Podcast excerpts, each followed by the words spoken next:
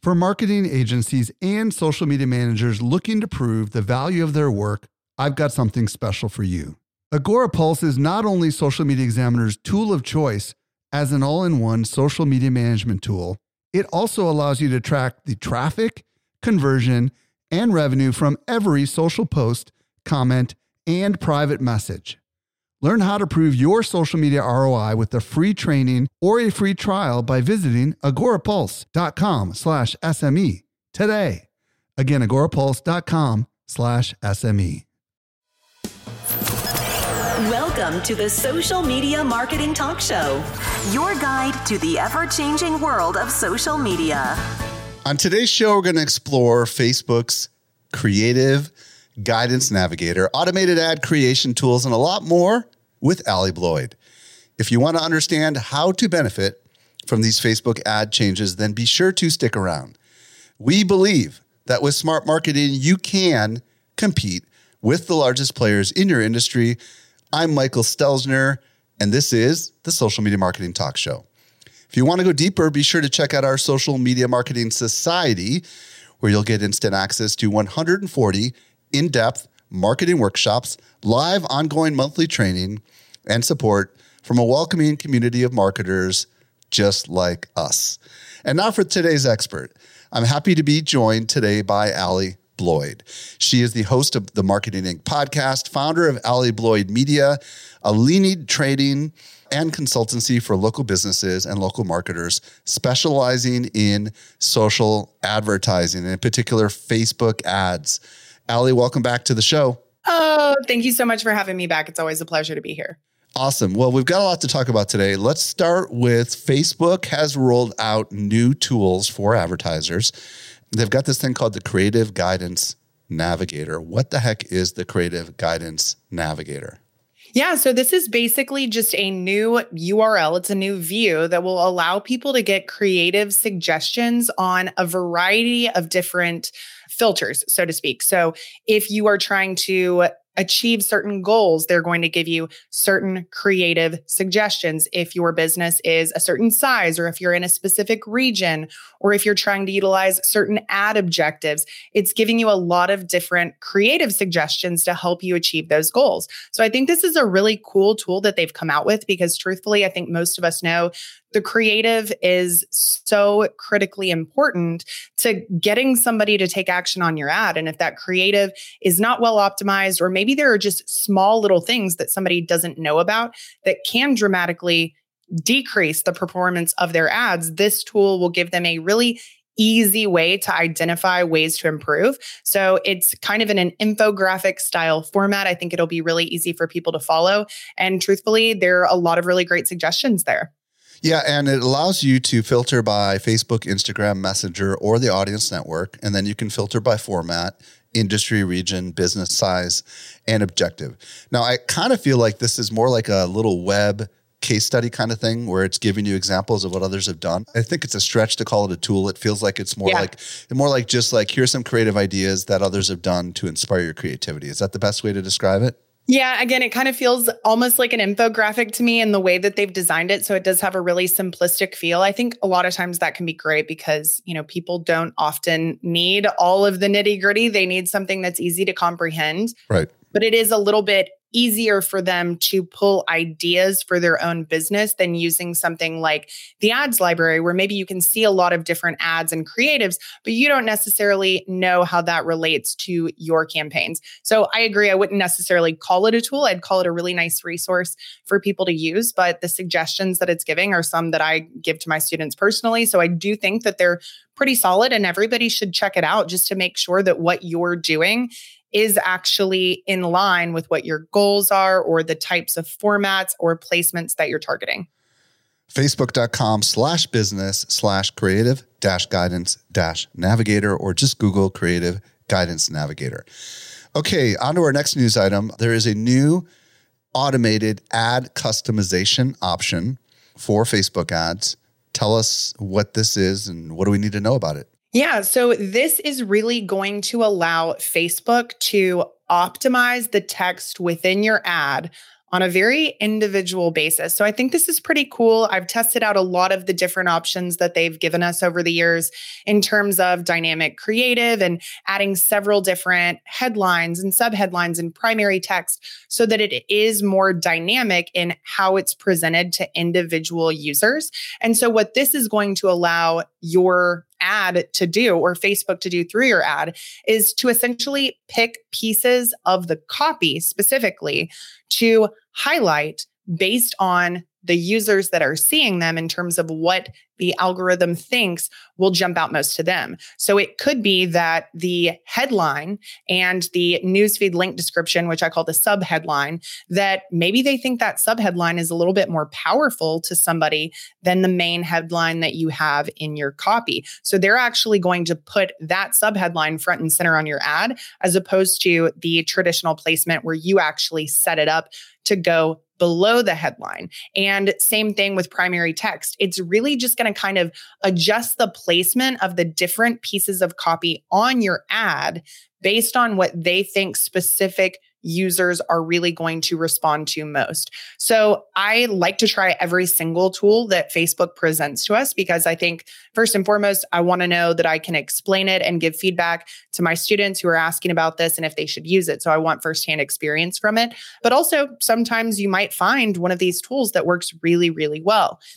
In the past, I haven't necessarily loved all of the tools with dynamic text and dynamic creative for one main reason, and that's because I like to always be gathering really specific data from the ads that are being run.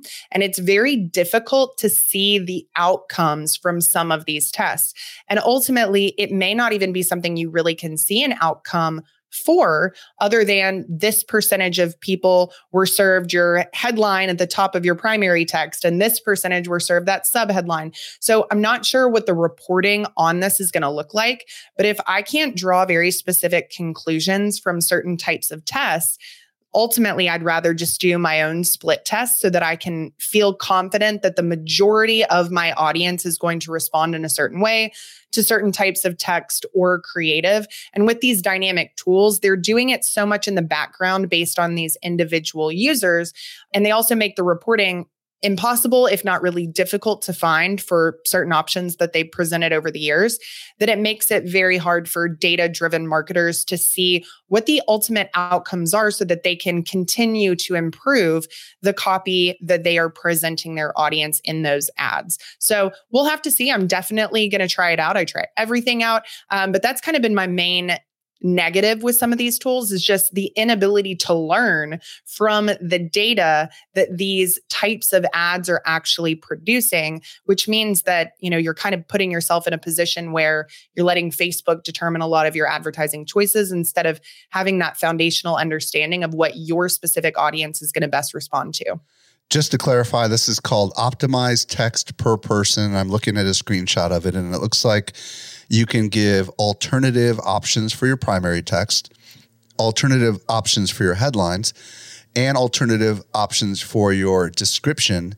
And I'm intuiting that the algorithm is going to pick the one that it thinks is best based on the user. That's my understanding of it. Is that your understanding of it as well? Yes, that's absolutely right. So there has already been the feature where you can have multiple pieces of primary copy, multiple headlines, things like that, and they will dynamically show them to different people. This is an additional step within that, which is not only going to switch out the primary text with those different primary text options and the headlines with the different headline options, but it may actually put your headline at the top of your primary text, or it may put your newsfeed link description at the top of your primary text, so on and so forth. So, really, the placement of those different pieces of copy will now be dynamically changing based on the user who's seeing them, not just additional options for them to have a variety of primary text, variety of headline. They'll actually be switching up where that appears on your actual ad. All right. I don't even know if this is officially available for everyone yet. Have you seen it? I have not. So okay. it is rolling out this week. It's supposed to be a lot more widely rolled out this specific week, but I am sure that there are still going to be people right. that after the week is through, they still won't have it, but it should be coming soon. Let's talk about the Facebook review process. I guess that Facebook has revealed briefly, like a little bit more about how they're review process works without getting into the weeds? Is there anything specifically that we gleaned from this recent announcement that they made about how they do their review process?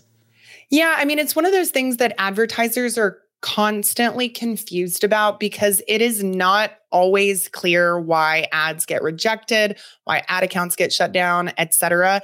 And I think it's nice that they kind of tried to break it down for people. Ultimately, they're really just kind of clarifying that their automation and their AI and their algorithms, they do most of the first reviews you know with that technology. And a real person is not actually making that determination unless you're appealing that specific rejection in which somebody's going to come back and say okay did the ai or the machine learning did they get that wrong?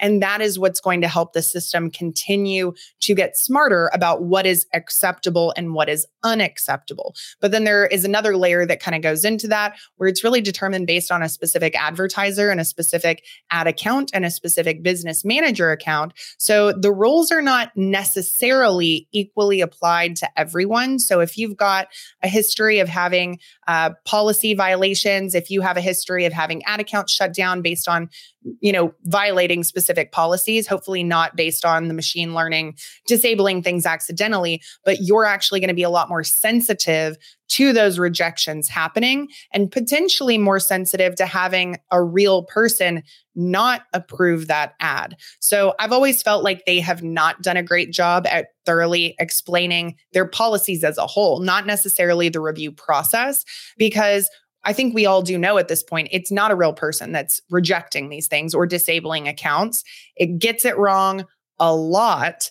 And sometimes when it gets it wrong, you still don't get that reinstated. Yet the person on the other end that you're now speaking to, they're not actually telling you which policy was violated for this to be a permanent rejection. And I think if they spent more time really diving into the policy side of it and giving examples potentially to people, not just text on a screen saying, this is our policy, but if you're in this type of business, this is the type of um, ad that could get you disabled based on that policy. These are the specific words, these are the types of images. So they've never really done that. I wish they would have kind of put their effort and their time more into that side of it because ultimately most of us at least those who have experienced ad rejections and ad accounts being disabled and business managers disabled and personal ad account restrictions and all of these things you know it's not a real person there. And ultimately i also wish it was a lot easier for people to get in touch with somebody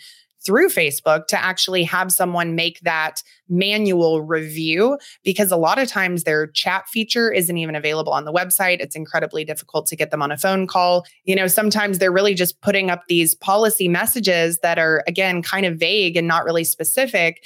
And then you don't really know how to go from there. You just appeal it and you hope that you get a support message in your inbox telling you what it was and then it's done in a timely manner. Um, so I think, you know, maybe the effort was a little misguided in this specific incident. I would have preferred more policy clarification for, you know, real businesses that are tired of getting things disabled, but they never get that actual feedback about what specifically was done wrong so they can try and avoid it in the future, which also means that they're going to be more sensitive to additional rejections, you know, moving forward based on those things. So it was kind of nice, but most of us who've dealt with it already understand a lot of that. And it's more the policy issues and the the manual review process and getting somebody to actually do that that I think they should have clarified a bit more. On another front, Facebook has made some updates to website conversions.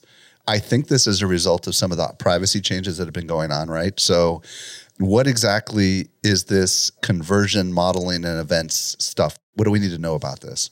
Yeah, so there has been definitely a disruption in terms of data and reporting since the iOS 14 changes have taken place and then there are additional changes that are even set to come out based on, you know, certain device types and certain carriers and things like that. And so Facebook gets 99 percent of all of its revenue, if not 100%, from advertisers. And so they have a very vested interest in advertisers getting great results because you know that's how they make their money. If you stop getting results if you stop being able to profit from this they lose a lot.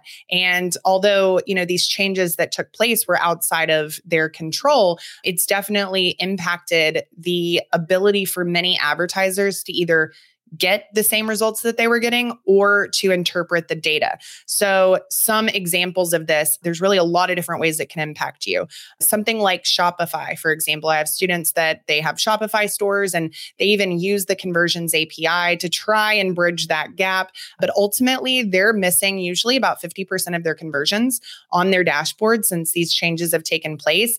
And it is really, really tough for them because unless you're using UTM parameters and willing to go back and manually check every single purchase that's been made, the results that you see on your dashboard are not accurate anymore. And because of that, they have a really hard time making decisions about what to turn off, what to keep running, what to scale up. That's one group that's really been impacted, those direct purchases. And that's very significant for them because there is no human connection or conversation that takes place before that sale. So they really, really, really need to rely on that data. A lot of people don't have the time or the knowledge, maybe, to do that manual tracking. And then on the other end, things like just website conversions and opt ins and scheduled calls and things like that, we're seeing very similar issues. So there are a few tools that we've used to kind of overcome this, which has been really, really great. However, most people probably aren't using those. And so they have noticed a dramatic disconnect in their actual results versus their reporting. And part of that is going to impact the pixel itself because the pixel learns based on those conversions. And if it's missing a lot of these conversions, it's not going to be gaining that knowledge about who's buying or who's opting in or who's scheduling those appointments. And so it, it is a pretty big issue. And so what they are trying to do is I think just whatever they can to overcome some of this. So ultimately, it's not really fixing the problem, but there are things that will hopefully make it less confusing. So, one of the things that you have had to do because of this update was something called aggregated events management. So, I actually had a really great video I did with Social Media Examiner that came out about a week ago about the domain verification process and aggregated events. So, this was a result of those changes.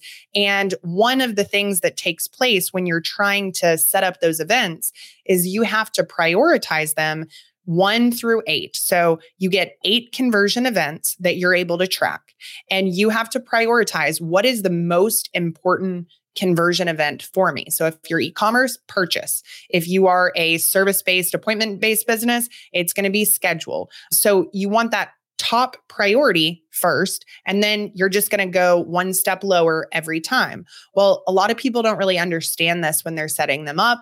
And if you edit that organization of those events, it's going to pause everything that you're running for 72 hours before it will let you run your ads again. And so, one thing they've recently come out with is the ability to be able to reorganize them and have it not turn off your ads for 72 hours. So again, it's nice that they're doing that. I don't know that it really solves the problem, but that is a benefit because if you don't get it right the first time, if you don't really have somebody explaining this to you or, you know, watching that video on uh, social media examiners YouTube, then you may get it wrong and then you potentially realize it later and your ads are going to pause and then also they're going to change in the way that the results are delivered after that. And this will at least give people kind of a mulligan if we want to use the golf lingo, like a redo, to be able to get these things organized in the appropriate way without forcing them to have no ads running for three, if not more days. And for a lot of businesses, I mean, that's going to have a huge impact if you're spending a lot or if you rely on your ads for a large part of the leads or the sales that are coming through. So I think that's a really good thing that they're changing. Yeah, they're calling it estimated conversions, right? So yes. this is the part where it gets a little murky, right? Like you don't know if it's real or not, right? It's just a they expect it's going to be this, but like will marketers rely on that? You know what I mean? Like what's your thoughts on this? Well, I think that marketers who are very serious about data, they shouldn't rely on that. You really should be finding an alternate solution for this. So for some people, maybe it's just manually reviewing your actual results looking at the UTM parameters, seeing where different things are coming from. You also have the option to use a tool like Hyros, which I think we talked about in that same video with the aggregated events. Also, we use another tool that actually is it's sending the data back to Facebook and so it is actually accurate on the dashboard. It's it's circumventing the whole system in a way. So those are things that I highly encourage everyone to look into because it is so critically important to know what your real results are. You know, we're not in the business of estimating, and that's for horseshoes and hand grenades, as they say. Like, we need to know specifically what's working and how much ROI a certain ad has produced. So, the models, you know, I wish they would give us a little bit more info on how they're putting those numbers together. It might give people more confidence to trust that information, but I've actually seen it in my ad account for a little while now and it's it's still very inaccurate. So I have noticed however that they're not attributing conversions to ads that aren't getting any conversions. It's more like the numbers of estimated conversions on specific ads. They're just not at all the right number. So I think you can trust it in a way in terms of if I see that an ad is not getting any conversions, I can probably turn that off and, and say that that's not my winner in this test or in this ad set or in this campaign. But if you see one that is, it's not trustworthy in terms of for e commerce, you're return on ad spend if you're tracking that on your ads dashboard, your actual number of conversions, and then also the amount of money that you've made for those campaigns. And for other people that are using other types of events, you know, the number of schedules, for instance, they are being attributed to the ads that are producing them, but not at all in the number in which they've actually produced. So I've seen a dramatic underreporting, not an over-reporting. So I think that should give people a little bit of confidence knowing that, hey, if this is what I'm seeing, I can assume it's going to be more than that. How much more? I'm not sure. I would need to dive in, but it isn't really giving estimates that an ad is doing a lot better than you think. It's showing it's doing worse than it actually is. So I think that is somewhat of a positive because I would hate for people to think that an ad is performing really, really well when that's not the case. I'd rather them think that it's doing a little bit worse potentially and be able to dig in and verify the actual results because then you're going to be a little bit more cautious in how you approach that and not dump a lot of money into an ad that is being over reported. So still not a perfect system, but you know, it's a step in the right direction. A couple things that I would like to uh, say is to all the marketers listening right now, whether you do paid acquisition or organic marketing, we are entering into an era where we no longer have the full story, full stop, even if you use UTMs. And here's why. All the data and research I've seen has shown that a huge percentage of people in the world are now blocking firing of Google Analytics, okay? And all these other tools that we're used to using. So even if you use a UTM on an ad, but if the client, the mobile device or the computer is blocking Google Analytics from firing, it doesn't record it. Does that make sense? So we're now entering into a world where we almost have to become data scientists, right? Or we have to figure out a way, like we did before we had UTMs, to determine if it is or if it isn't working. And it's just going to get harder for us as marketers. So we need to maybe start saying, all right, if conversions are harder to track, then we're just going to have to go for branding. We're just going to have to go for exposure and we're going to have to track the sales and hopefully see if there's some sort of corollary because that's the world that we're in today, and that's the world that we will be in even more so in the future. Just my raw thoughts on that. It's going to get harder, folks. Unless you sell your product in a Facebook shop, right? And it's all in the ecosystem, you will not mm-hmm. be able to fully track it. Yeah, I think that's a really important point. And honestly, I, I think that this is something that, like you said, marketers have to really take seriously because I think this is going to be one of those issues that kind of separates the leaders from those who will maybe not really succeed in this industry long term. If you're ignoring this, then you're not going to be able to continue to produce results for people. And you're also not going to be able to validate any results that are being produced. People that are hiring marketers, or if you are an employee working for a business and you're trying to show what your value is based on these results that you're producing, if you can't do that, that business owner is likely not really going to understand the challenges that you're up against. They're going to say, find a way to do this. And the truth is, there are ways to do this. Just like you said, I think having a variation of promo codes or potential offers, things that are trackable, having a different call tracking number, having a different text to da da da per different ad set or per audience that you're testing. Those are things that are very easy to track. And again, I think this really comes back to the importance of having an all in one system. It's become even more important to me because I need something that does see every aspect of our marketing because the reporting based on that gets a lot easier. And there are certain ways to kind of circumvent some of these things in certain scenarios, not all scenarios, but you have to really dig in and try and research these things, find what might be helpful for your business, but understand that there are more of these like offline types of testing and tracking mechanisms that we can use.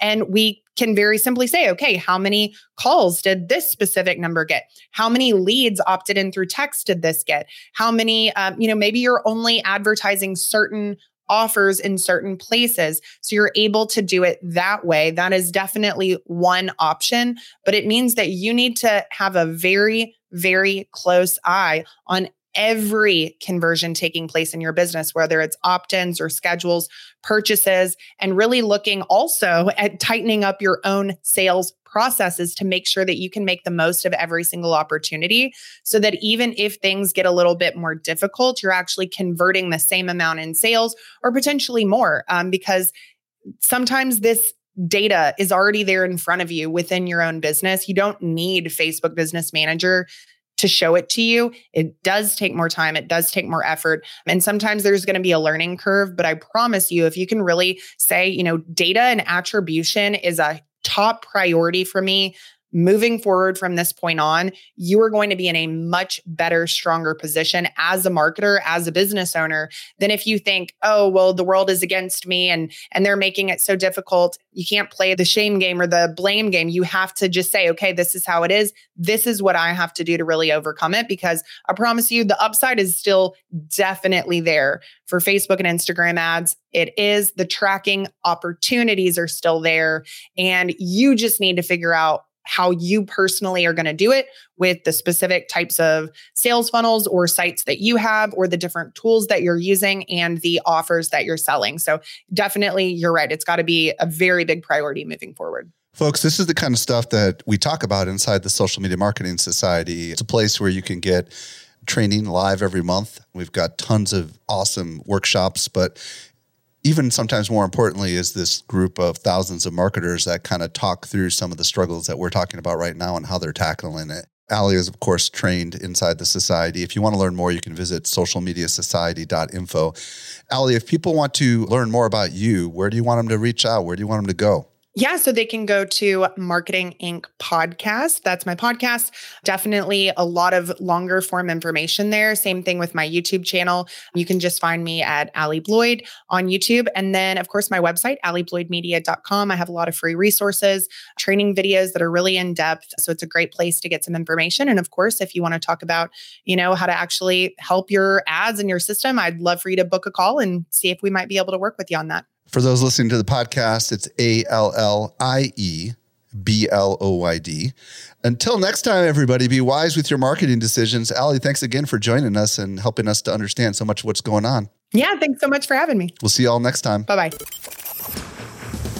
The Social Media Marketing Talk Show is a Social Media Examiner production. For more social media insight, visit socialmediaexaminer.com. Want more good stuff? Sign up for our top-notch social marketing newsletter. We deliver it straight into your inbox three days a week. Visit socialmediaexaminer.com slash get updates.